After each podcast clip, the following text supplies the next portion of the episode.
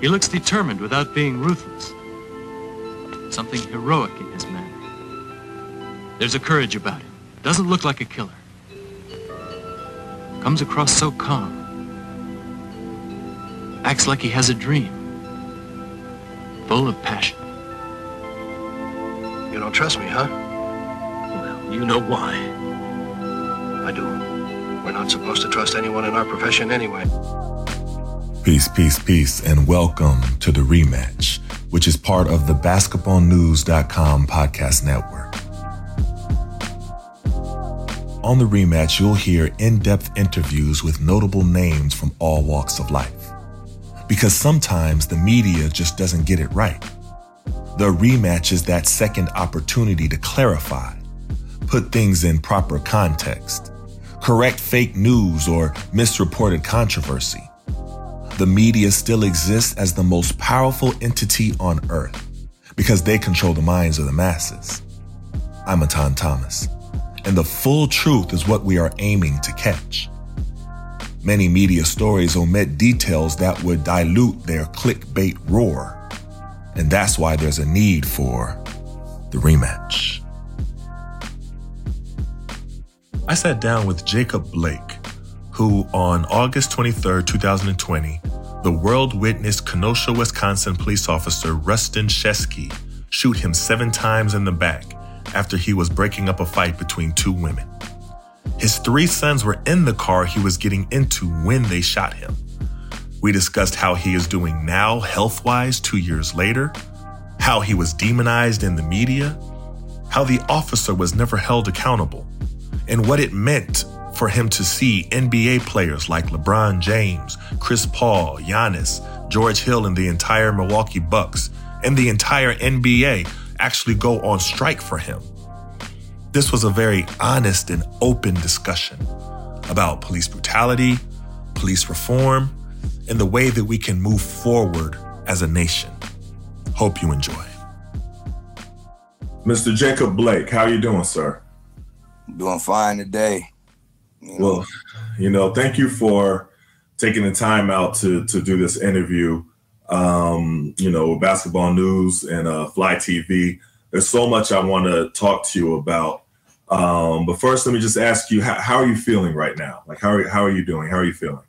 Um, right now, uh, I'm not gonna lie, I'm in a little pain. I had uh, therapy yesterday, so I'm usually down after that. But um, I sat up all night praying, you know, that God uh, give me this opportunity to make this happen, you know. But I'm probably on a at a level five right now, five six and uh usually I'm at a 10, you know. That's right. my average number. So mm-hmm. So you've been you've been in pain. Um you say you're in pain normally, um, you know, especially after rehab. Now talk because I want, you know, a lot of people don't know, you know, everything that has transpired since. And we'll get to everything. We'll get to, you know, the details of what happened and you know the NBA reaction and you know everything else. But first, I just I just want to ask more about how how you're feeling and what you what what is normal everyday life for you um, now at this point. Um. Well, the initial surgery that I got, um, which saved my life. I was told because I actually uh, I was paralyzed from the neck down, mm. and there was a doctor who had a method that he could try. And, you know, of course, nothing nothing's guaranteed at all.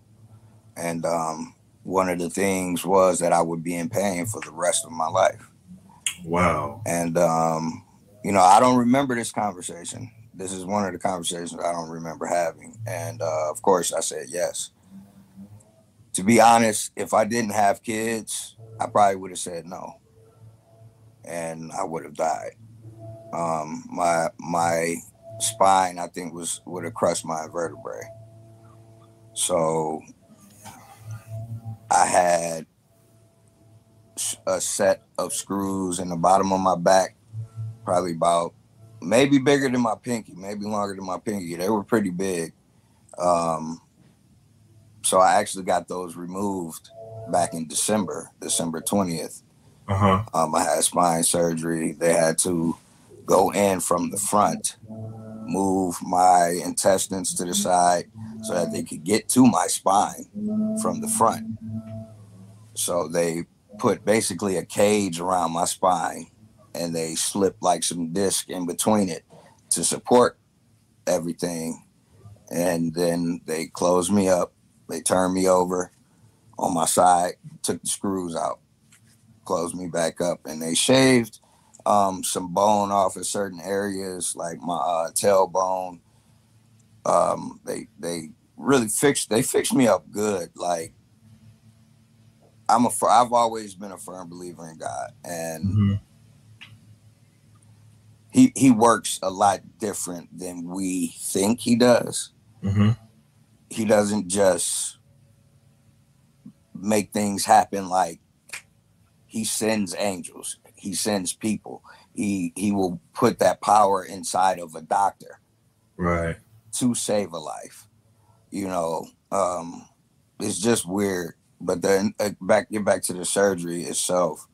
Um, when they closed it up, they closed me up. I'm good. I healed. Um, still in pain. Still this almost same amount of pain, but without those screws at the bottom of my back, it's not blocking the um the the basically the wavelengths coming from the top of my um, spine coming down and they would hit the screws which would Mhm. basically explode explode the pain it would just explode and it would be ridiculous like i felt like i was going into a wood chipper i felt like i've been on fire um, the pain is just excruciating but when they took the screws out, it brought me down to maybe a, a seven average. Uh-huh. And I was at a 10 before the surgery. Wow. Yeah. Wow. So, you know, a lot of people don't know that. A lot of people don't know where you are now. I mean, this, you know, what it, it happened back in two, 2020, and people remember the talks around what the police did to you, the, you know, the NBA reaction, the sports world reaction, the debates and everything that got what happened after that, the trending topic. And mm-hmm. then um, people a lot of times don't know the follow up and that's what i really want to do with this interview is talk about a lot of misconceptions. I've been watching these youtube videos as i told you you know pretty much all morning. And it's kind of frustrating looking at all those videos to be honest with you. The different different people weighing in different people demonizing and, and we'll get to we'll get to all of that. So let, let's let's start off. Let's start off at the beginning. Um, on on august 23rd um, 2020 uh, the world witnessed um, kenosha wisconsin police shoot you seven times in the back um, after you was breaking up a fight between two women. Uh, your three sons were in the car uh, you were getting into when they shot you. So they witnessed everything. And I, I saw, um, you know, I watched so many YouTube uh, videos, but I saw one where you were saying that you didn't want to be the next George Floyd. Um, and you kept saying it. Talk to me about, you know, what was going on in your mind, um, you know, and what you were thinking about as far as when you talk to your children. I saw one video where you, you said this, I, I don't know if this is going to be the last things that I ever said to my children, you know, after you were shot. Just, just talk to me a little bit about that, if you could. Well, um, when I was still in the car, I uh, I just looked back and the look on their faces, it was just, um, you know, they were petrified. They've never seen me fight anybody. Um, so that was weird for them as well. And I, I mean, I wasn't fighting, but it looked like it from a child's perspective. Right. I never threw a punch, never kicked anybody, never pulled my knife out and swung it at anybody. Um, but I just when when I got after I got shot, I just tried to tell him, you know, I love you. I love you so much. Daddy's gonna be okay. even though I felt like that was a lie. Um, at the end of the day, it wasn't because I'm okay, Right. you know. And it, it it sucks that they had to go through it, but I feel like it's gonna make them even stronger than they were or would have been without this happening. Wow. And you know, and let me just say, at any point during this interview, you feel like you're in pain. Like I really, you know, you, you said you're in pain all the time. Um, you say you're at a at a ten as far as pain level all the time. So Oh no, well it, it's it's come down. If it hits a ten, it's after my therapy the day after. okay, Today is weird. I'm not in pain today, and I You're not already as was hard okay. yesterday. I Okay. walked. Um, I had a test. I had to walk for six minutes to see how far I could get. I, I made it pretty far. oh wow, wow, Pretty far, and it's Okay. kind of funny because um, after the Kyle Rittenhouse case, uh huh, um, I got an Instagram. So people were messaging messaging me on there and commenting on my pictures as well. They they would say something like, um, "Kyle Rittenhouse walked, but Jacob Blake isn't." right, right, Right. I've been walking for the last three months. Oh wow, Yeah, I use yeah I use a walker. Yes, I have um, braces on my legs, but I mean, who is going to be able to walk after sitting down that long? I got to build the muscles back up in my legs. right, You know, God could snap his finger. He don't even have to snap his fingers. He could Right. do that and just make me walk, but it's I feel like it's a journey that I need to take as well. Um, because if he did it just like that, me being human, I might not learn from certain things because it's not like I was this super bad guy and I got to go Mhm. through this pain. No, it's it's it's a me and God thing. You know, it's between me and him. And Right. um, I understand why I'm going through this and the things, the challenges that I have in front of me. I know why. And Well- um, that's between me and him. Well, you know, it, let, let, let me. You, you say so much every time that you that you you're, you're speaking right now. Um, yeah, I'm sorry. and I No, no, no, no. And I have to just go back because I'm like, ah, I want to ask you about this. Dang, I want to ask you that. You said that you're you're you're you're walking now, but initially they thought that you were going to be paralyzed, Yeah. and that was the initial, I guess, prognosis from the from the doctors. The medical doctors all thought, you know, he's going to be paralyzed. Talk, walk with me through that process. Pro, um, process when they tell you that, and where your mind is wrapping around that new proposed reality for you. hmm Well, the first time, excuse me, the first time that I was told that I was still in Milwaukee, Okay. I was um, still pretty drugged up. But the first time that I was told that it kind of it triggered in my head, I was in Chicago. I had been transferred downtown Chicago to uh, Shirley Ryan. Speaking of them, shout out to them. Awesome place. Okay. Um, but one of my doctors, shout out to her, she unfortunately was paralyzed and had been paralyzed for a long time. Mhm. And um, when she told me, like, look, it's a chance that you might not walk. Well, she really said, she didn't say a chance. She said, basically, you're not going to be able to walk.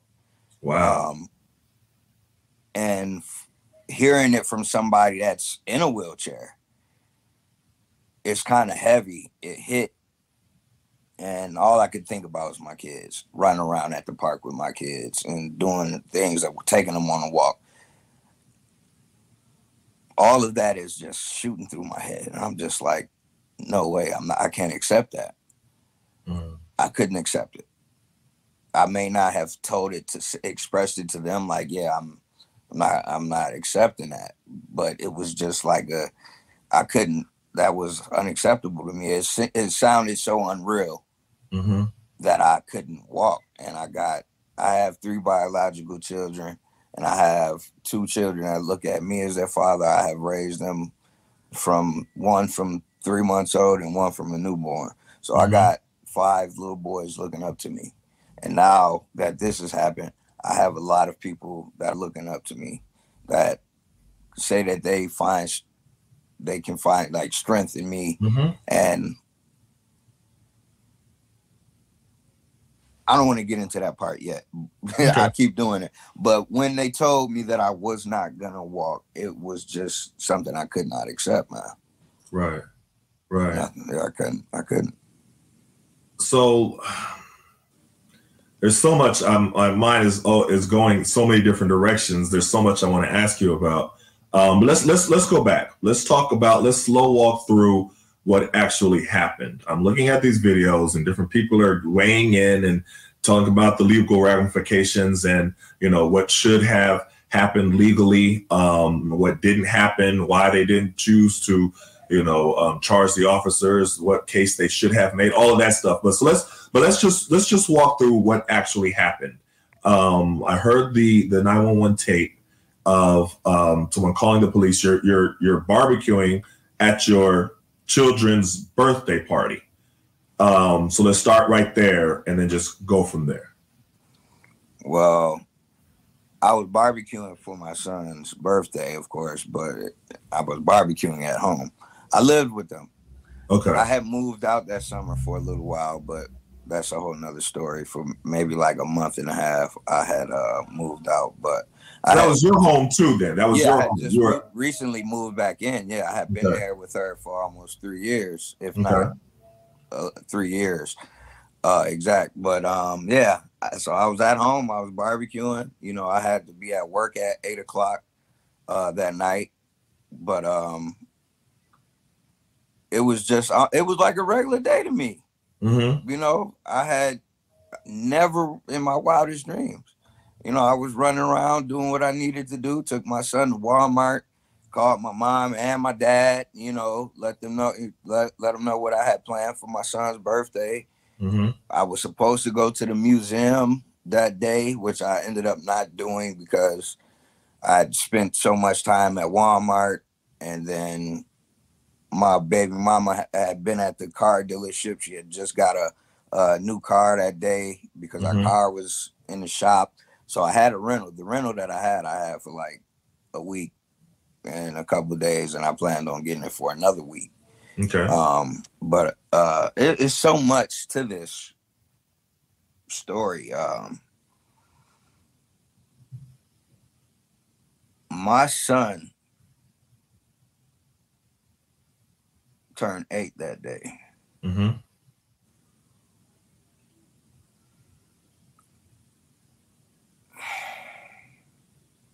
It's just like people don't understand. You don't know when your number is gonna get called. Mhm. you know, it can happen at any moment. We go through life stressing about things that you don't, people don't know. Um, and it's crazy because about four years before this happened, I got shot Mm. at IHOP in, in Evanston. And, you know, I was, I was still living in Wisconsin at that time. But the guy tried to shoot me seven times that day. Oh wow. And, you know, it's point blank range. It's a whole nother story. But that day, I could have, I could have died. Right. You know, and I feel like I didn't catch it. You know, I didn't catch what I caught this time. I was able to sit down and study my Bible and do things that I didn't do before because I just I had to sit down. I couldn't do nothing else but sit down. Now, hold, let me stop you there. You, you said that twice, so I, I got to ask you, what do you mean by that? You've referenced something that you you caught now, or a lesson that you've learned, or God had to get your, you know what I mean, attention to get you to understand what you because you said it like maybe two or three times already. What what do you mean by that?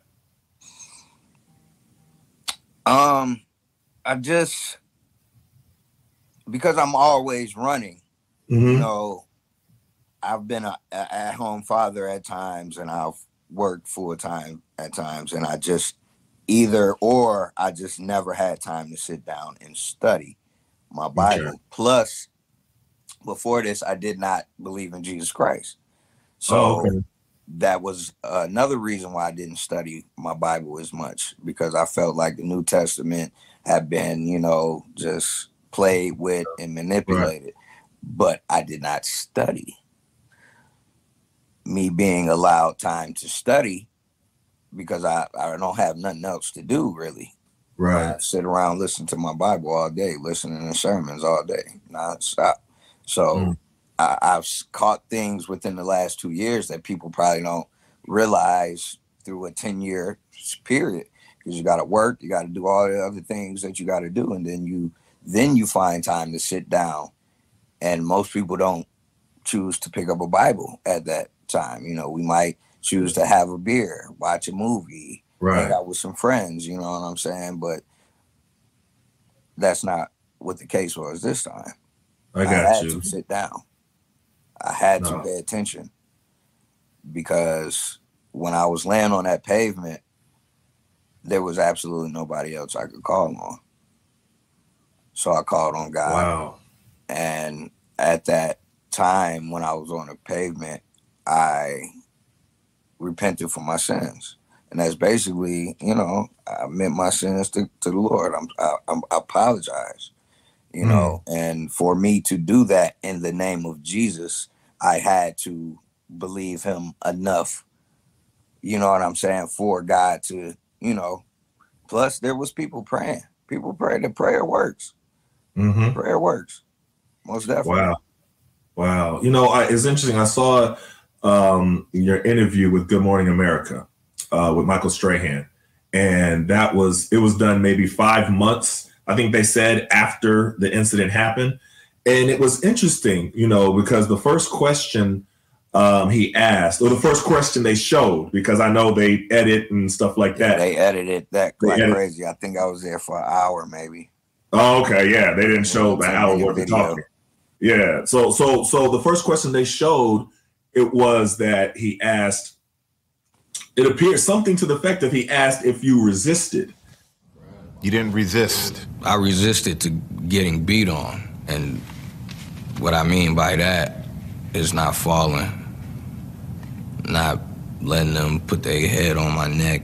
That's all I was thinking, honestly. This morning, And I thought that was kind of interesting for the first that to be the first question. I mean, it I mean, was, that was everybody's question. You know, I didn't resist though.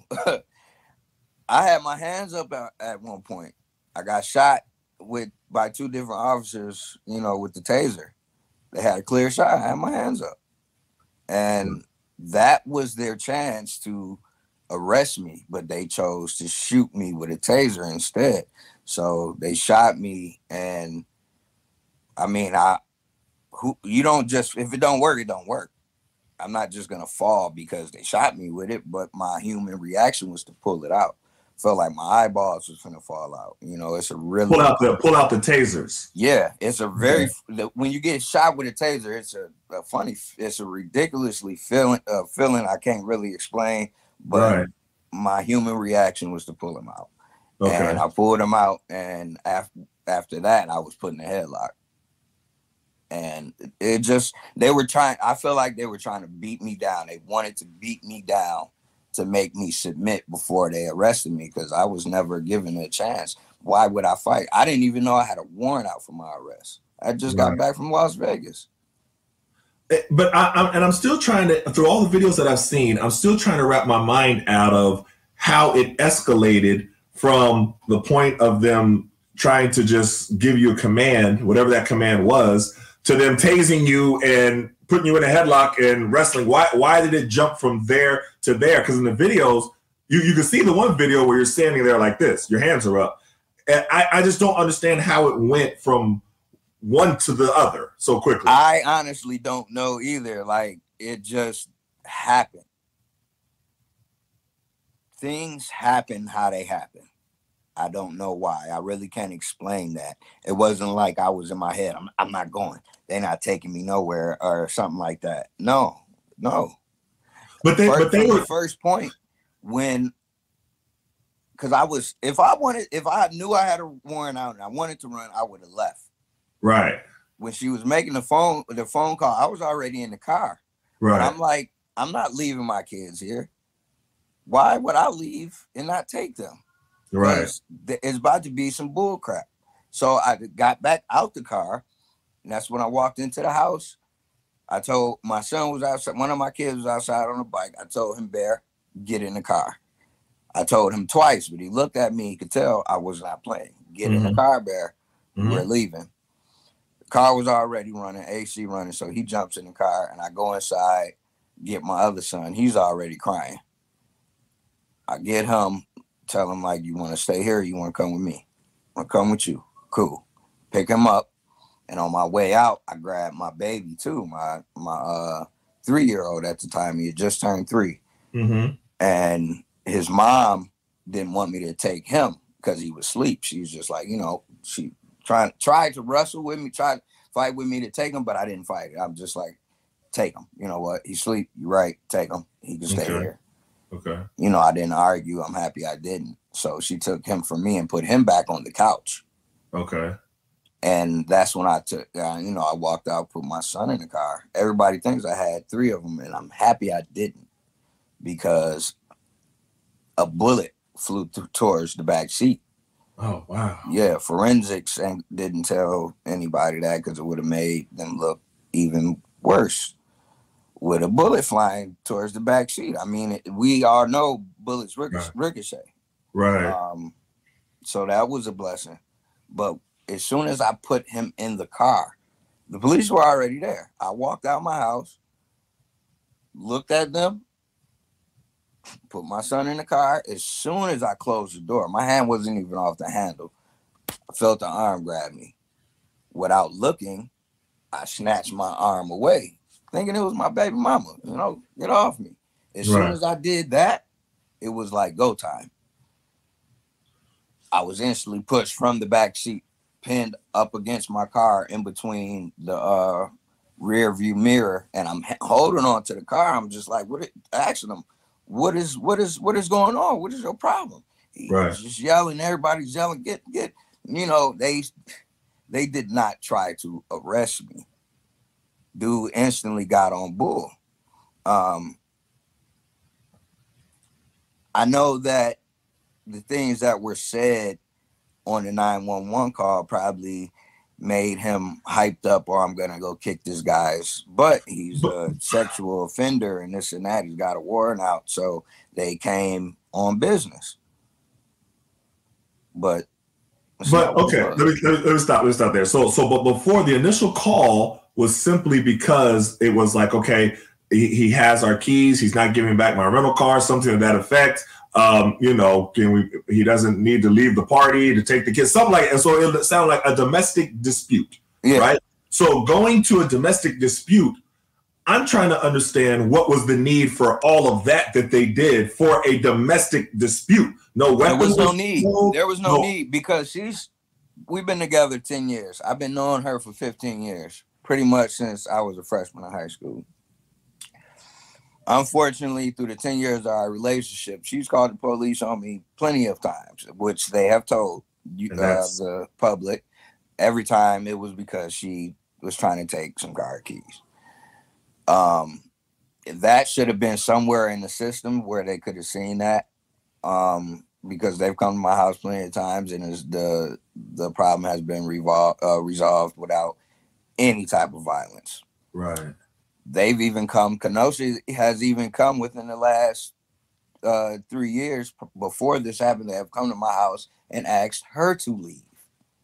Ah, gotcha. They didn't let that be known. They didn't tell that part. in the system somewhere. Ah, Um, to be honest, before this happened, you know, I don't love the police, you know, or nothing, but I kind of, I was just telling my mom, like, you know, I think Kenosha police, they, they might be good cops. I've been out Mm. here for almost three years. I've never been stopped, right. never been harassed. Well, I got harassed one time, but it wasn't that bad. You know, a guy Mhm. walked, the cop walked up to me. I was sitting in my brand new car. He was just like, yo, let me see your ID. You know what I'm saying? I was like, Right. what? I closed my door, tried to close my door. He swung it back open. When he did that, I'm just like, it's about to be some bull crap. Let me just show him my ID. Right. He's like, yeah, you look like somebody familiar. We looking for somebody.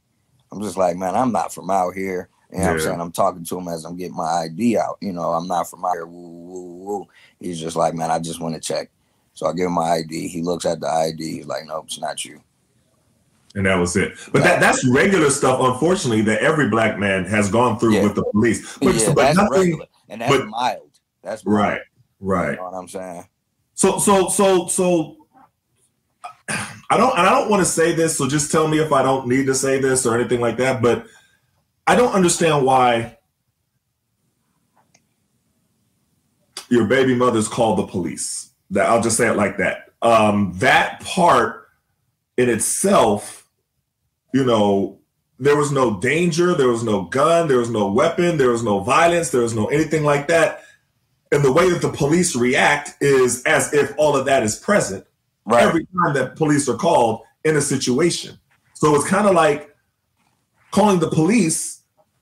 You know that that's how they respond. Do you know what I mean? So I, I, it's there was no arguing going on or anything when they arrived. My baby mom was talking to him. The neighbors mm-hmm. had calmed down. Of course, because the police is there. There's not many times that the police arrive and people are still trying to fight. It happens sometimes, but this wasn't the case. The scene was calm. She was talking to him. It wasn't like everybody was trying to plead their case at the same time. The the ruckus began when they got there. when they got there, right? You know what I'm saying? They're supposed to be peace officers. Yeah, When they they came and escalated everything, took it to a, mm-hmm. a level that it didn't need to be at. If you would have came and told me, look, Jacob, you have a warrant. We got to take you. I would have said, what the f- right. do I have a warrant for? Can I just hug my son? Today is his birthday. Can I at least hug him and tell Wow. him I'll be back? Because it, the warrant, I think, was like five hundred dollars at the end of the day. When she told me, she was like five hundred dollar warrant. So I got paralyzed for a five hundred dollar warrant. And Wow. they say it was a high risk warrant. When I just got back from Las Vegas, got stopped by some cops out there. They ran my name. Let me keep going. And honestly, after that, I was like, okay, she took care of it. Thank you. And especially me getting on a plane, I was like, there's no way. Wow. I went So- to Vegas like I think July 22nd, and they Mhm. say the warrant was out July 2nd or something like that. hmm Um, before this happened, I was um I was working doing armed security. Right. The background check was done at the end of June, and um, of course the warrant wasn't it wasn't put out and everything, so I didn't know. But Mm. um, yeah, I was work working carrying a gun at work every night. Yeah, you know, it, it, it, I saw I saw your expression when I talked about I referenced the Good Morning America interview with Michael Strahan, um, and I know they edit things out, but Yeah, wouldn't it have been helpful for them to include some of the things that you just said? it said? would have been very helpful. It would have been very helpful. Did, did you say that? Did you explain some of this to them? Because they, I didn't hear any of that I in the told interview. them, I told them so much, and they weren't going to air that because that's not what the people want. What they think the people want to hear. Wow. So, the way that the media gets down, I mean, we know it. It's movies out here. There's there's Right. a very good movie on Netflix. I don't know the name of it, but it tells the story of how this news reporter just lied to get a big story, ended up getting the guy's name dragged through the mud. And then when it was found out that she lied, she was then dru- got drugged through the mud. Oh, I know the movie you're talking about. That's with uh, Jennifer Aniston and then uh, Steve Carell, and um, they're like in the in the media. I know what you're talking about. Um, it's, a, it's a TV series, right? yeah, TV series. I saw that. That's actually a good show. Yeah. Yeah, it was really good. And, Real good You show. know, after watching that, I you know I already knew, but I'm just like, yeah, that's how they get down. That's how they do. You know, it's it's. Come on, stories. Wow. Certain stories pay. You know, when I I talked to you before, you told me, you know, when uh, okay, the the Good Morning America interview. he's saying, you know, Michael Strahan is saying to you, well, if if the police come up to me and tell me to stop, um, you know, I'm just going to stop. Like he, he he said something to that effect, and it looked like he was about to say something, and then it cut you off. So when I'm talking to you before, I you know I did the follow up with what were you about to say at that point? Well, back then, you know, I couldn't. There's certain things I couldn't say. Okay, I got you. There was a lot. Well, well, tell, tell the say. story of why you were going back into your car. You know what I mean with your children, because that's the When part that they cut out. Well, I wanted to get in the car because that's where I felt like I could be safe, and I wanted to console my children. Like they're watching their dad get beat up. They've never seen their dad get beat up, jumped, or anything. Like I said, they Mhm. never seen me fight anybody. You know what I'm saying? Um, right. but the knife, and people like, "Oh, hell's a knife gonna be sentimental?" I still got the case for it. it. It was a knife that I could like pull out of the case and it instantly open up. I got it from one of my partners that was working with the company with me. Um, he was a white guy. His name was Jake, Jacob, and you know we clicked hard. He came to work one day like I got something for you. He gave me the knife. It was special to me.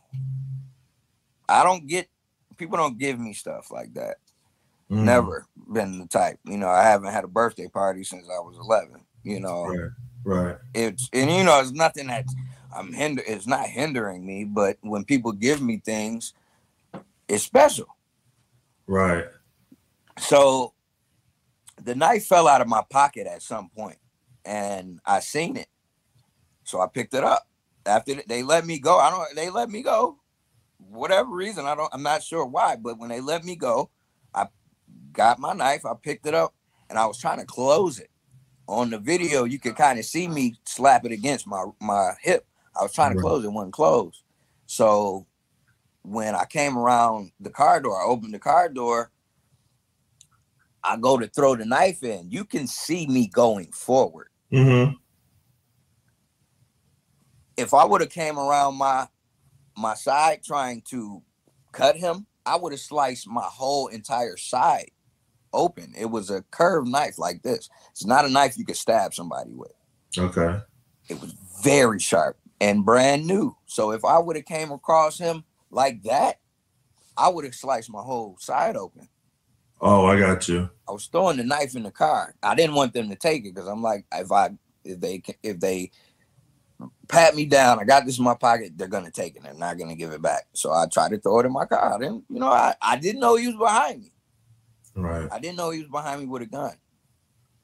Cause I would have stopped. There was everybody screaming. People just screaming at the top of their lungs. I didn't hear it. Right. They always want to say, "Oh, they're they're they get nervous when people are screaming." Well, what about me? right. You know, Right. and one of their excuses is always the excuse when they shoot somebody, especially if it's somebody that's unarmed, and especially if it's an unarmed black man. They claim that they fear for their life. Right. First of all, you are a police officer. Mm-hmm. You signed up for this. Why are you in fear? Why did if I call 911, I don't want you to send somebody that's going to be afraid. Right. How are you afraid? But you're a police officer. I work armed security. I wasn't I was making some change, but I signed up for this job. Mm-hmm. I'm gonna make sure these people come here, have fun, and make it home safe. At least make it out of my bar safe. And if somebody was ever too drunk, you're not you're not leaving here like this, especially if you're by yourself. We're Mhm. calling you an Uber. And the reason why is because the bar can get fined. Yeah, I'm not getting fined, but one of my jobs is to protect the people in this bar. So for them for a police officer, even Kyle Rittenhouse, he was able to say, I fear for my life. Why are you if you came out here so-called trying to be security and and help, why and you're afraid, you got the gun. He has an AR-15. Big gun. Yeah. Are you afraid? Yeah. I wasn't afraid. I hugged my kids each and every night. They knew what my job was. They loved it. No, take take take your time. Um. I can hear you. Okay. Yeah. No. No. Take your time. You know, it's it's it's just tough. seeing where you are and and what you're dealing with now and knowing that it all could have been avoided like this did not have to happen you know i so i, I wrote I, I wrote a book called um, police brutality and white supremacy the fight against american traditions that's the name of the book and one of the points i examined was how quickly um, police go from a command to firing their weapon in a shoot to kill fashion. And it, it's like they don't even consider a warning shot, a warning shot in the air, straight up, or or a shot in the leg. Or there's right. a million other ways. You know, I didn't go to he, police academy, but if you look at the video, he could have he could have kicked me in my back. There's so much. Could have gave me one of those ah, jump in air. How you get and right. my back, I would have flew forward. Knife would have flew out of my hand. Everything. There's there's at least ten different things he could have did at that second, other than putting a gun to my back, running up.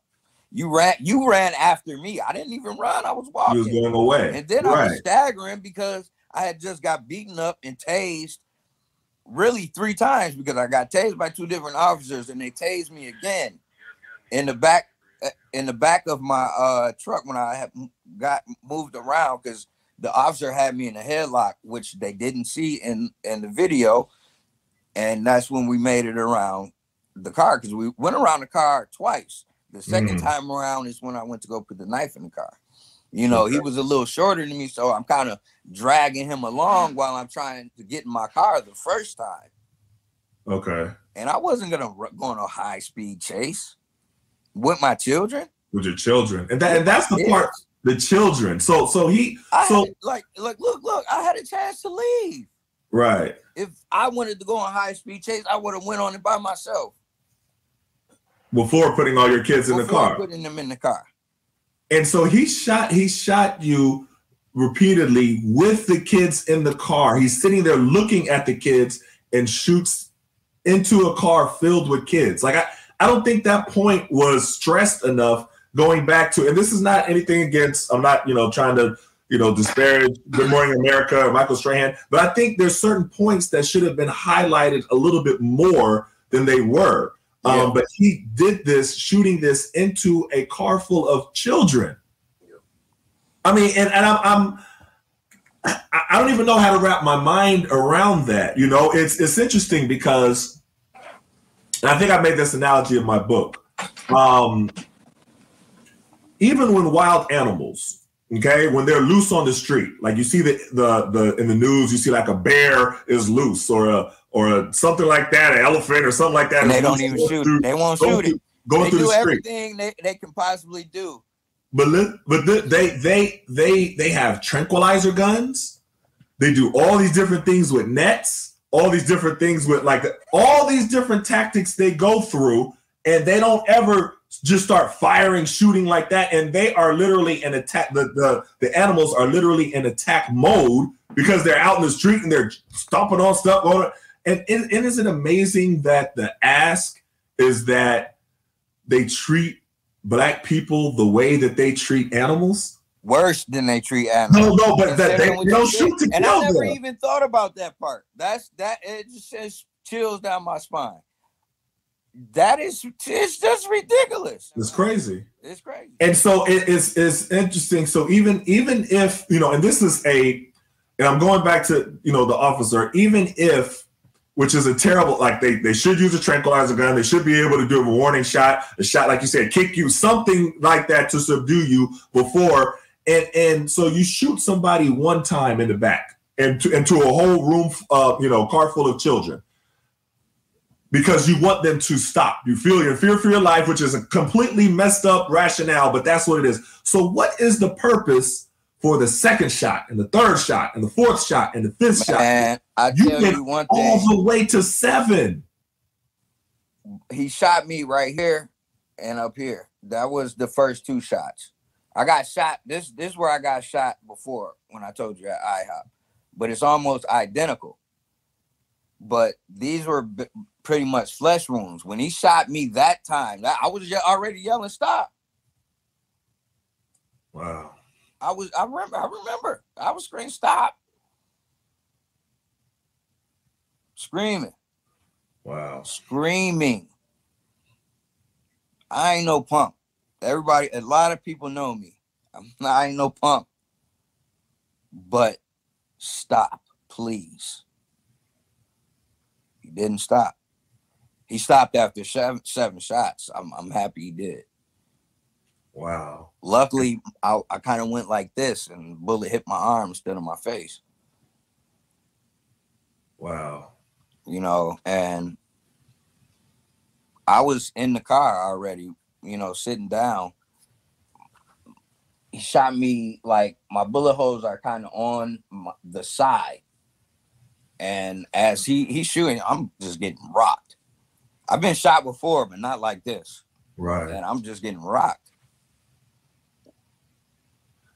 and I'm screaming for him to stop. I was not drunk. I wasn't high. Right. You know, I've had people hit me up like, Jake, man, you drunk? Oh, no. Nope. I was completely sober. You cannot carry a firearm intoxicated. And I am that's that's a very big thing with me. Because if you, you intoxicated carrying a, a gun, your first instinct is to pull that gun out and shoot. Right. Right. So I've had to take my gun out the holster before. I never Right. pointed at nobody, but I took it out the holster. One time, this really big guy, the guy was at least 400 pounds, walking up on me. And when I and it's funny because when I pulled my gun out, he was like, "Oh, I thought it was taser first. I'm like, "I don't have a taser." Not But- but I- but- that not that day I didn't, and I told him like, "You're a big dude. I have my gun in my hand because I'm not gonna let you beat me up out here." And I mean, I just, I, and you being an armed security person and working as an armed security person, I just think that, I think that Good Morning America should have mentioned that somewhere in their. Yes. I, that's I all. I, like like it sounds it sounds lame, but dude, I called the police for a living. yeah, they should have mentioned that. But Yeah. so, so, so, so, let me. How have you discussed this with your children that were sitting there watching everything? It's a um it's a delicate situation because you know you just gotta watch what you say with your kids. You don't want to Mhm. terrify them. Of Um, course. They already don't like the police. Mm. My eight year old wanted to be a cop. He's been saying it for the longest. His his choices was a police officer or astronaut. Mm. I'm like, dude, you you're kind of smart. You you got one job, you jumping for the for the stars, and then the other job, you kind of humbling yourself. I like that in you, but he don't he don't even want to be a police officer no more. Mm. They don't like the police. Every time we see him, they're telling me, Daddy, look, I, I'm not afraid of the police. I wasn't then. I had a respect for the police, but I don't now. And I've already been beat up by the police plenty of time. My first time I got beat up by the police, I was 14 years old. Mm. They could have killed me that day. The doctors were saying it's amazing he didn't die. They was laughing at that back then. The police was laughing. They was laughing then when I was laying on the uh, on the pavement. There was an laughing? officer that was trying to save my life, but there were officers that were standing around laughing and cracking jokes. Wow. And you heard all of this. You Yeah, I heard hear. all of it. Wow. There was an officer that was uh, rubbing in the middle of my chest real hard, and that's kind of that, that's what kept kept me woke, because I would have I, I would have passed out, but he kept Okay. doing that, and as he's doing that, I could hear some officers. There was a female officer and a male officer talking, and they were you know, and I know after after I got shot, my baby mom's, because even though she called the police, said what she said, she did not want that to happen. She that's the last thing that she expected. She Gotcha. said she just wanted her car keys back. And at the end of the day, she didn't really want it back. She just wanted to take them so that I couldn't go. You could have it. Right. Because I had the, the rental for like a week. I'm telling you. I have, I have a picture. Uh, the week before, the Sunday before, I, I just so happened to go see all of my family that Sunday that passed, and I'm hugging everybody. I think that's why my family was just rocked by this happening because I just my grandma had just one of my grandmas died, so I went out there to see everybody. You know, because I had missed the family gathering at the house because I had to work. So I was Right. like, I'm gonna pop up, I'm gonna make it to the funeral and everything, but I never made it. Mm. Wow. So let's let's let's let's go to another thing that I saw with these YouTubes was a lot of demonization of you.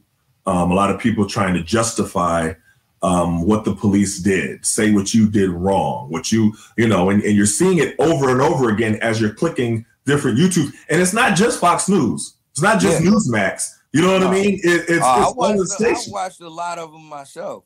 What, what I did that? told time and time again I shouldn't do that, but I did it. What what what? th- This is like a, a replayed reel that the police officers shoot someone, you know, or kill someone, and then the person who they shot is the person who's put on trial. They don't talk about Yeah. the police officer's past and his, you know, things that he did back in the day, When you or know you know, priors that he had. Huh? Our own president was on uh, was being had rape allegations out, and he Right. got elected. So it's- right, if our president was like that, how do you think these police officers are around? Oh, Drew Drew Peterson. yeah, How many times did he get beat the case after killing a wife of his? You know what I'm saying? It's police officers all in history that have been caught doing weird stuff to their wives. right, and then they're they're not they don't they don't never looked at as wrong. They're you know what i'm saying? This is this is something that bothers me. And and in the in the neighborhoods you know i'm from north side chicago. Okay, um so and i've heard plenty of times over the last 10 years because within the last 10 years a lot of children have been killed. Innocent you know of course they have nothing to do with the reason why they got shot um so the police officers and everybody be like oh we it, it's up to the neighborhood and people to tell on the police tell on uh people who shot you know and they Mhm. tried to throw shade at us for not telling on these people right, but how can you expect us to do that if they're not doing the same thing when there's officers that's doing with these wicked things and they're not being pointed out? So Yeah. if you're not doing the same thing, don't expect for us to do it. Plus, it would make the police look 10 times better hmm if they got all the bad apples out. yep, I agree. I, I honestly feel like if they would have held that officer accountable for something, that riot wouldn't have happened. Right, I agree. Those two individuals that got killed would still be here. I Mhm. didn't even die. Why did they have to die? I agree. And the guy that killed him, let y'all let him go. You talking about Rittenhouse? celebrated that. Mo- the most people, a lot of people in the United States celebrated this man beating a murder. You talking about Kyle Rittenhouse? Yeah, Yeah. Yeah. like I said, I had people jumping on my comments talking about, yeah, saying this, that, and the third. And I'm just like, I made a, a post and I'm just like, y'all take into consideration the people, families that y'all killed. Because what you guys are saying to me is not bothering me, Right. but it may bother the families. Right. Y'all celebrating this man killing these people only because they were protesting for me. Mm-hmm. So since they're protesting for me, these people are bad too. When at the end of the day, they're not really protesting for me. They are mm-hmm. protesting just because they seen an individual get shot by the police. He has no charges, no criminal charges. You serious? Yeah. And y'all handcuffed him to a bed and he's paralyzed. Yeah. They should expect, they should have expected a riot.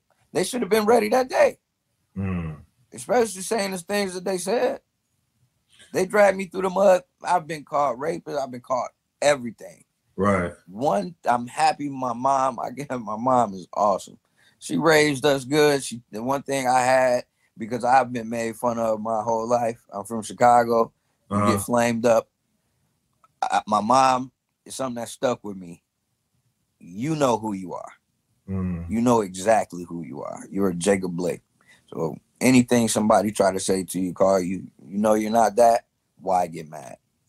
Wow. I mean, that's that's an amazing type of mentality to be able to have.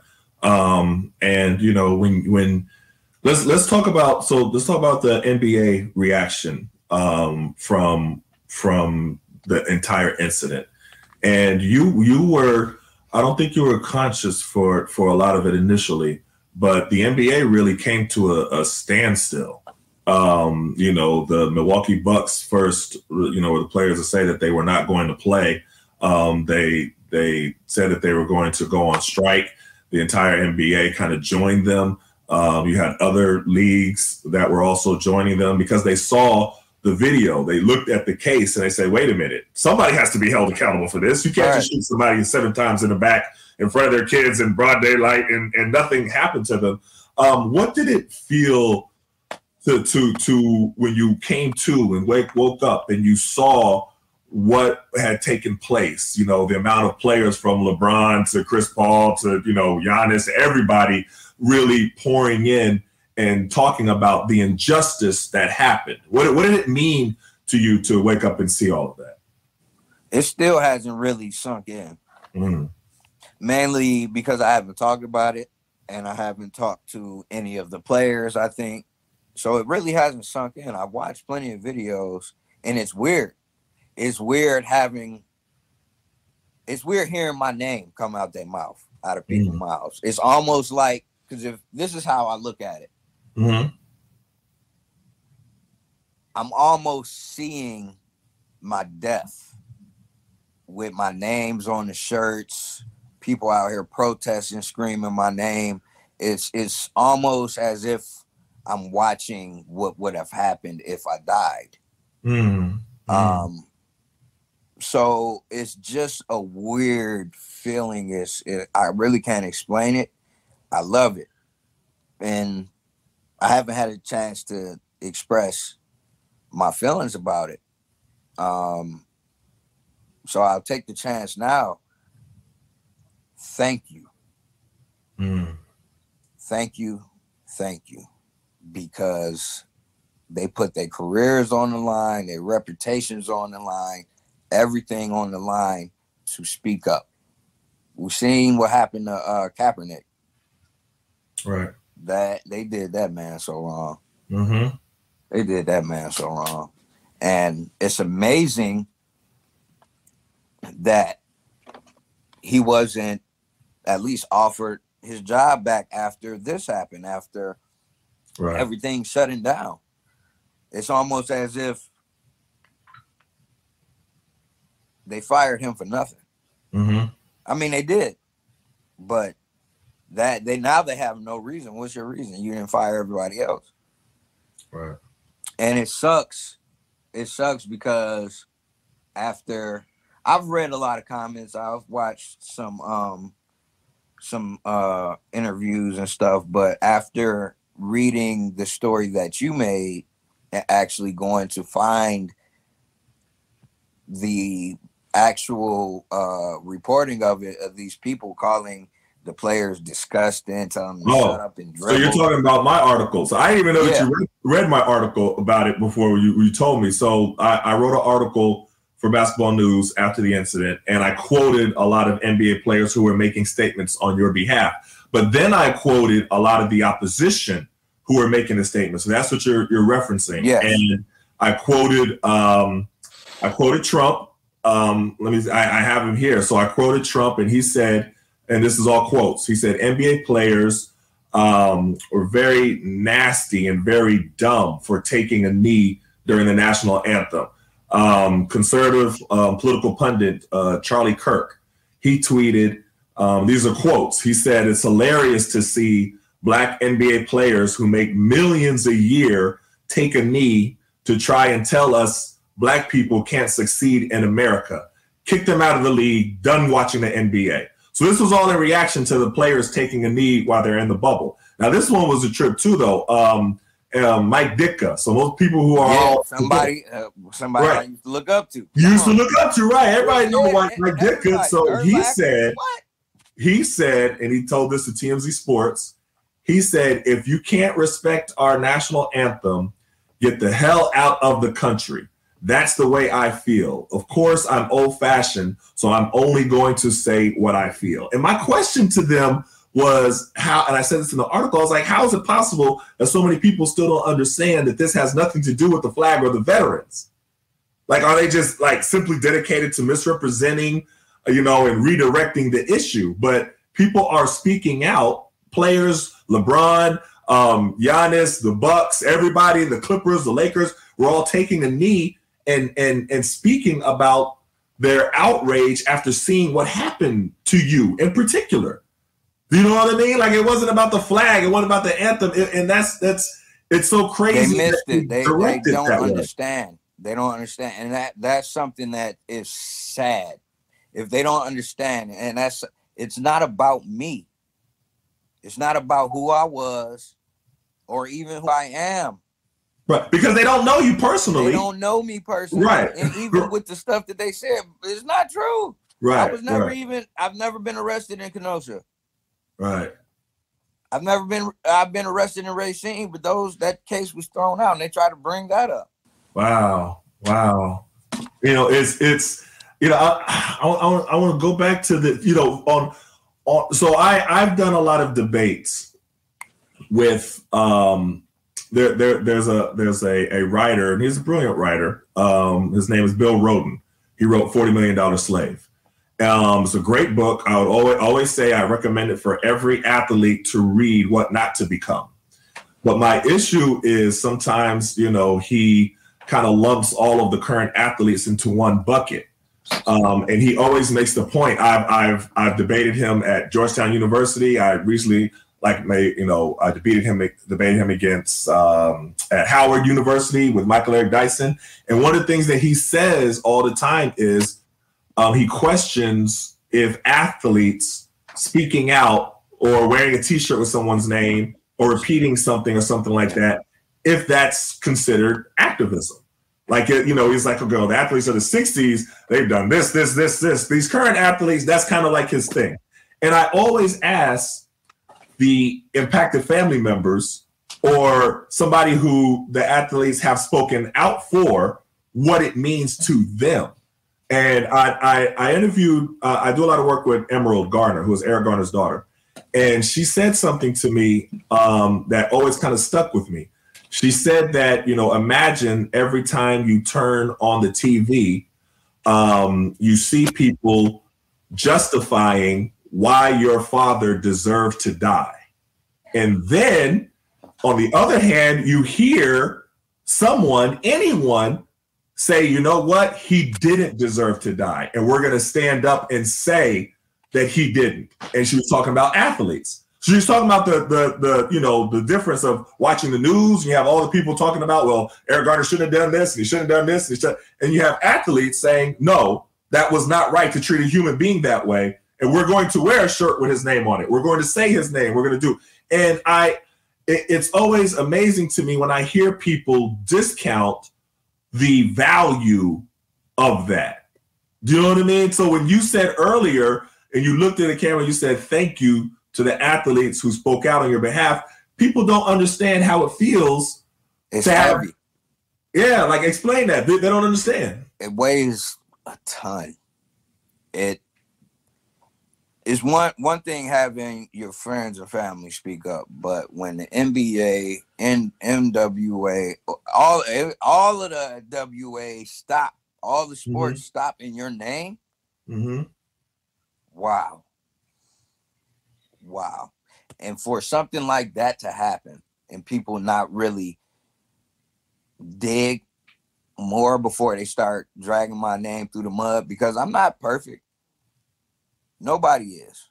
Right. I never said I was. I never. I, you haven't seen me out here looking for a pity party or trying to explain who I am. It, it, it, wasn't really that important to me because I know who I am. My kids know who I am. My friends and family, people who know me, know me. Right. Yeah, it matters a little bit what the public think, only because I don't want nobody trying to do nothing to me and my family. But at the mm-hmm. end of the day, I don't care what they think because what they think isn't gonna make me walk. It's not gonna make me sit down. It's not gonna make me money. It's not gonna keep me alive. It doesn't. It does absolutely nothing for me mm-hmm. to clear my name. It does nothing for for me to hear them talk. I don't care. Honestly, I was a YouTuber before this. So I was used to how they drag people through the mud. I know it happens when, especially when something like this happened. It would you see how they did Floyd? Mm-hmm.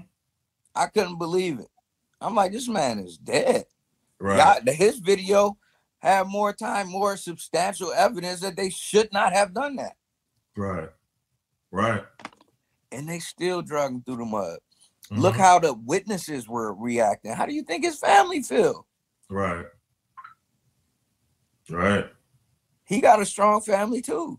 Mm-hmm. A lot of us have strong families.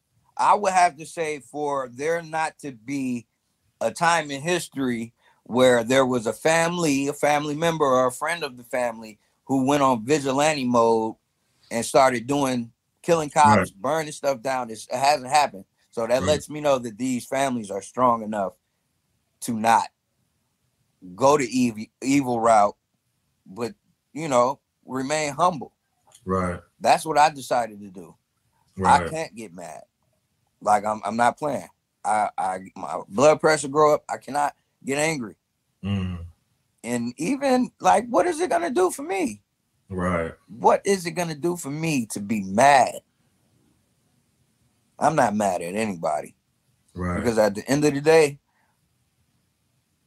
I've given my life to Christ and I Mhm. feel better than I've ever felt.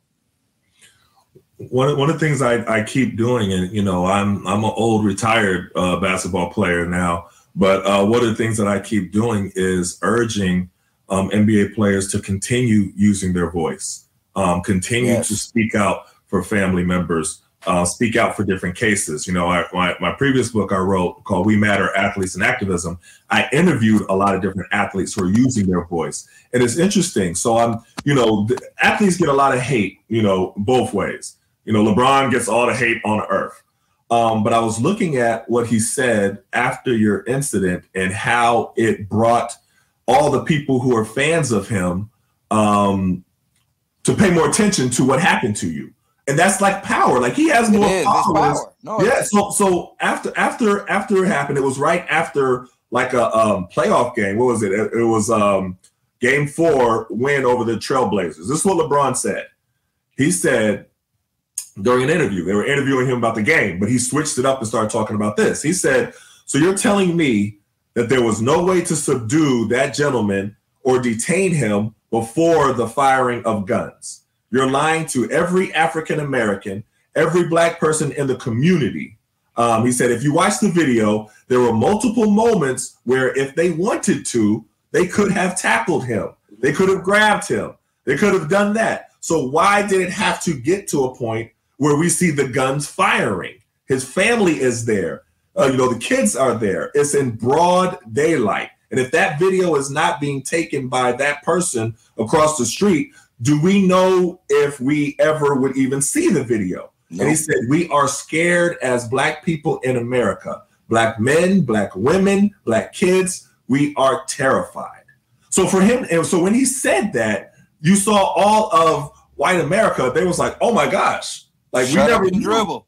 Yeah, it was like, uh, like, but no, but they were like, they were like, they never would imagine that LeBron because they put athletes in a different bubble. They put us over here, like we're not regular black people, so we don't have the issues Right, of regular have- black people. And LeBron saying he was like, no, no, no, we are terrified right now. Every time something like this happens, we're terrified, and it brings it to light to everyone. So yeah, when he says that, when Giannis talks about how he was emotional and you know broke down crying in front of his teammates when he saw all the stuff that happened, Giannis said that when he reached out to your family while you was while you was in a hospital right after they um they they they went on their boycott or their strike he said and he wanted to just say you know we we we want we want to you know whatever he said like we we offer our prayers to you you have our support we're sorry this had whatever it is that they said that Giannis broke down in front of his teammates because how much it affected him.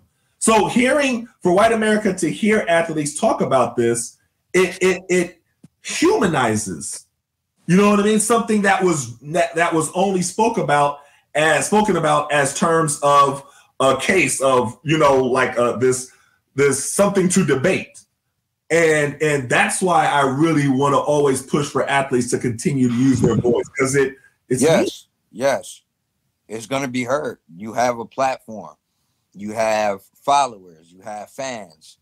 So people are going to hear you, Mhm. they're going to listen, they care what you guys think. Some of them, I guess the fans that throw shade are people who weren't really fans to begin with. Right, Those probably the people that just jump on the team because they win it. right. but um it's a very important thing and i think they should continue doing it especially seeing that they can now they can do it now you won't lose your career you won't you know you might lose some fans but like i said you lose fans you lose friends behind something like this they shouldn't have been your friend in the first place because to to at the end of the day these people are speaking up because I am a human being, not because I am Jacob Blake, not because not really because I'm black. Because if it Mhm. would have been a white boy that that happened to, it would have been a totally different reaction. Or they would have threw his threw him through the mud, just like they did the, the white guys that got killed at the uh the riot, uh the Mhm. protest. I ain't gonna call Mhm. them riots Right. people, have, people have called me about that. I don't condone the violence, but you have to understand when people are not being heard, this is what they do. They're enraged because this can happen to any one of them or their family Right. or their friends. Who's next? This summer is that's all I can think about. Who's next? Right. And yes, people die all the time, but if it's in the hands of the police, the people who we call, hmm it's not just black America. It's white America is is afraid to. Definitely. It's, White it's- America is afraid to. I've had conversations with friends of mine. I got some friends here now. I got friends. Nobody likes the police now, and it's been like that for a while. It wasn't just because of what happened to me. People get afraid when the police come around. and, and and for and for a good reason. I mean, if you have when you talk about you know qualified immunity and people understand what that means, that means that you know that there are going to be no repercussions for you for anything that you do. So if you're a police officer, you know you're not going to be punished for it. You don't you don't hesitate. Like why? Why even think about if Why you even think about it? Yeah, Yeah, you know you're not going to be punished for it. exactly. Why? Why hesitate? You know what I'm saying? And there are laws put in place to protect police officers. Mm-hmm. It's qualified immunity. Honestly, all they have to say is that they were afraid. That's it. And like I said, that should not be something that's used as an excuse because why are you even signed up? I don't think that if you interview somebody who's out in uh, Iraq, if you interview them, they're not going to tell you that they're afraid. That's why they Right. shoot. Right. That's a good point. That should not be acceptable. That's a good point. Why are you a police officer if you are afraid? Because you could give anybody a gun. You can give anybody a gun. Yeah. And and if you're if you're a gun, afraid, a badge, a, a car with lights on it, and you give them that power, yeah, and they know that they can do this. It's killing season. yeah. I mean, it's been happening. We fighting the same problems that we was fighting 60 years ago. Mhm. It's just that we're fighting it differently. Right. Well, I, I think that one of the things that that people are frustrating with is that you see a lot of the same rules and the laws um, still put on put in place from American slavery um, as dealing specifically with with us, um, still carried on and still being being utilized. Um, one of them being um, the way that the, the police are even formulated uh, from back from from from when they first started as slave patrol. Um, so I think it's a little bit it's a little bit tough, um, but I think people need to understand how history is implemented in the present, and that's where you see a lot of different um, debates about critical race theory, where people don't want to be able to learn the stuff that happened in the before because they're going to be studying Jacob Blake case years from now. And it's going to be used as a precedent. So you got to be able to look at it and say, listen, this is why we need this law change because in this case, this officer was not even held accountable. He was not charged, but there was no way that he needed to be able to shoot this man seven times in the back when there was no imminent threat. And we need to use that part of history to be able to change a new law. So that's what's kind of missing a lot of times what happened when people review history. They don't look at it as saying, okay, this happened here. We can't do the same thing that happened back here and have the same thing in place right here. And that's one of the parts that that is, so frustrating sometimes. But I want to ask you this. I want to ask you, and I, and I know I want, you're so generous with your time. I don't want to keep you too long. Um, you know, I could. There's so much I. And we can. Hey, this don't have to be the last one either. Okay, cool. We could do. We could do a whole nother one. But I want to ask you about your your you know your brother um, Paulie and the foundation and the work that you. I know you're a little bit more of the face of the foundation, but the work that y'all are doing as a family because impacted family members after they're thrust into this this mode of trying to figure out how what happened to their loved one doesn't continue happening to other people. They put together different initiatives, foundations. So I definitely want to give um, some time to shed some light on what you all are doing. I um, sat on a panel with your brother um, a few days ago, and it was an amazing panel. There was other impacted family members there. There was a uh, Kenneth Chamberlain Jr. If people remember what happened to his father, um, they actually made a whole movie about it, the killing of Kenneth Chamberlain. And then also um, Allisa Charles Findley, who was the brother of Botham Jean. And then, so we connected with Ben and Jerry, who was Ben and Jerry's ice cream. And we're trying to push, we're trying to push for them to end qualified immunity. And we're going state to state. So this first one is in New York. And we even got a retired police officer who I interviewed for my book right here in uh, from right here in Montgomery County in Maryland, um, Captain Sonia Pruitt. And so she's talking about it as well of how important it is to end qualified immunity because if you have it, then that basically gives the police a license to do whatever they want to do kill, shoot, maim, beat, shoot somebody seven times in the back and get away with it. But your brother spoke real passionately about wanting to change things. And he spoke about utilizing athletes' voice to be able to push for that change. But talk about everything that y'all are doing with Edify and um, how you want to really push for a changing and how not only in how we police, but just the country as a whole. Yeah um, it's in place to bring athletes into the circle or whatever they want to help on if it's um, you know helping with pollution if it's helping with the policing we just want to provide a place for them if they want to be involved for them to come you know you got a place we'll put you where we need you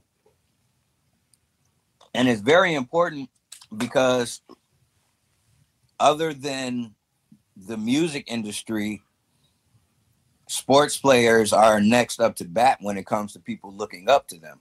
Mm-hmm. Um, so getting them involved with this is very important, and I feel like a lot of players don't get involved because they don't know where to, how to get involved, or where to go and start. So that's why this is in place, and it's a place for y'all to come and help. And uh, he's running things. Um, he's doing an awesome job. He's my big brother. Yeah, we the same age, but he's older.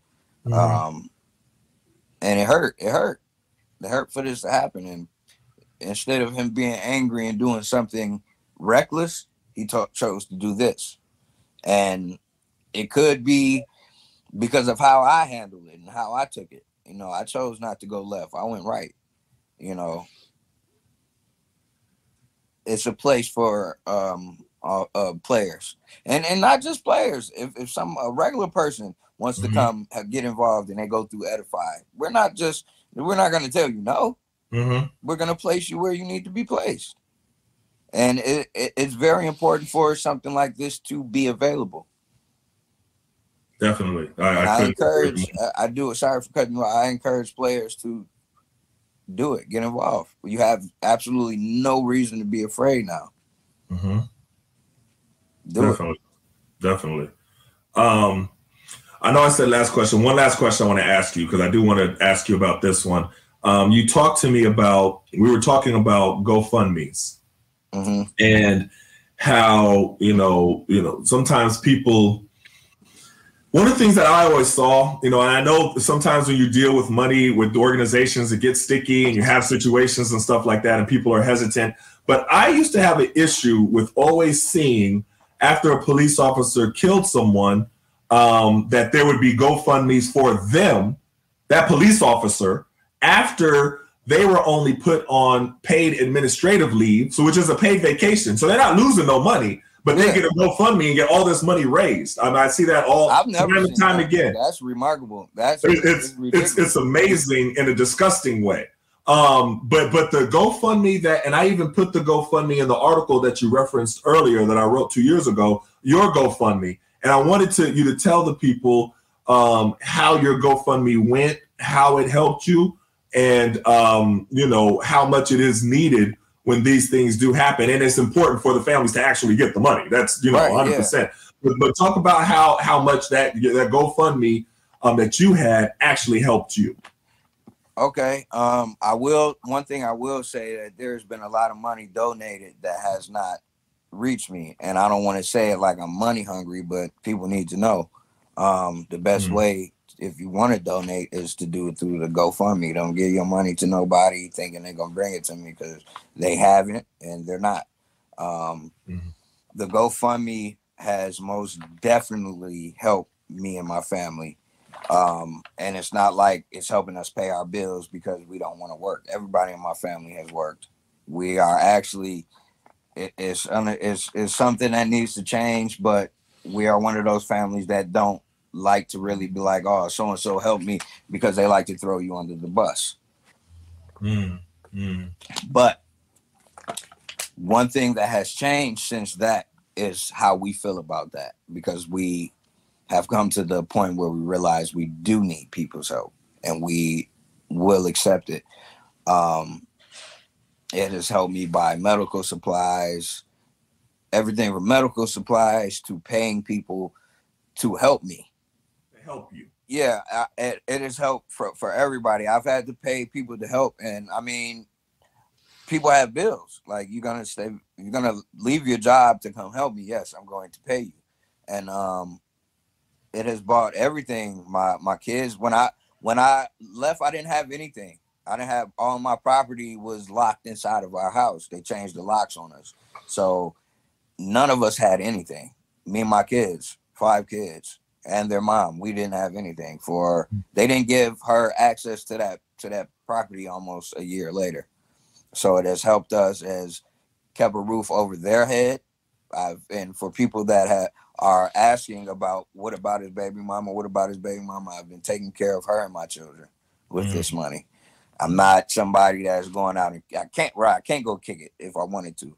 I'm not out here buying stuff that i don't need. I don't have a car sitting outside on 32s you know what i'm saying i'm not blowing you guys money it is a very important asset that we need we needed it we needed it i don't know where i would be if i didn't have it Talk about the medical expenses that you that you told me oh about. man Right. it's ridiculous. I, I, you know, I've never really had any medical issues, so it was like, whoa, I did not know that it costs this much to be taken care of, and it's it's actually ridiculous.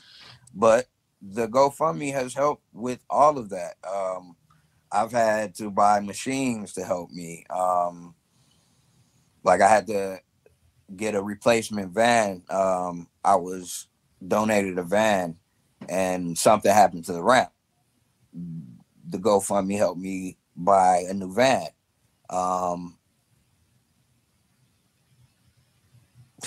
like it has helped. It has helped. It is and it's there. And I, I want people to be encouraged when this happens. If you got a little bit to donate, donate it because people need it. People Mhm. need it. And it, and it, it blew my mind when I, I actually I took the time when I started feeling better to actually go look at the GoFundMe myself. And it's just a beautiful thing to see 70,000 people, over 70,000 people in their heart. God, I tell you, God does things crazy. He could have put a million dollars on my bank account. He could have put a million dollars at my doorstep. But instead, he chose to send people to go donate for me. And I appreciate each and every one of you. I don't care if you donated five dollars, one dollar. It has helped. Mm. It has helped. My my first uh, hospital bill was over a million dollars. Oh wow, really? Oh, the helicopter ride wasn't cheap.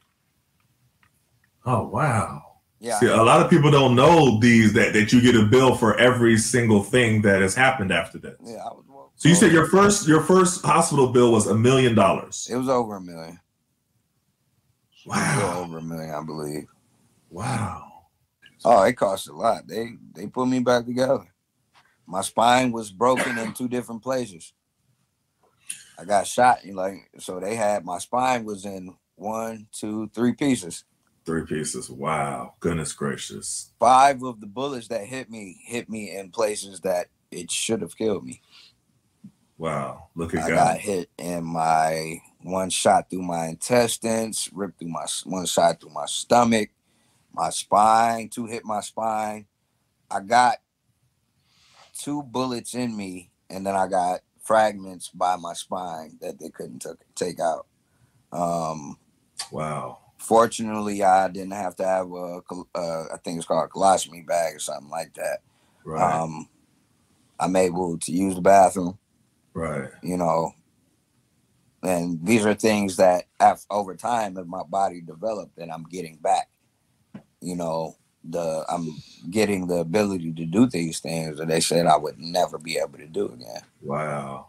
Wow. and i didn't accept that man i didn't accept it i, I pray god is real so i encourage Definitely. any and everybody to go that route and sometimes people just need to learn their own way you know Mhm. they got to go through it themselves but there's a lot of people out here that are trying to figure out how i get through my day to day i pray to god. Pray to jesus christ. I have i have humbled myself to the point where i understand i mean it, it's it's common sense. We when we first begin we are in our father's um you know the sac and we are uh, sperm cells. A sperm cell is a microscopic worm Mhm. so we start off as worms and we grow up thinking that we're just hot ish. You know, you got people working out, you got these girls getting their body done, and Mhm. people just have forgotten that's what we come from. Humble yourself. Humble yourself. Wow. And it takes it took him. I had to humble myself. My pride, my dignity, that don't exist no more. And I'm fine. I'm fine with that. I had Well, another thing that I had to accept that I am no longer in control of anything that happens to me. Well, you know, it's it's it's a blessing that God kept you the way that He kept you.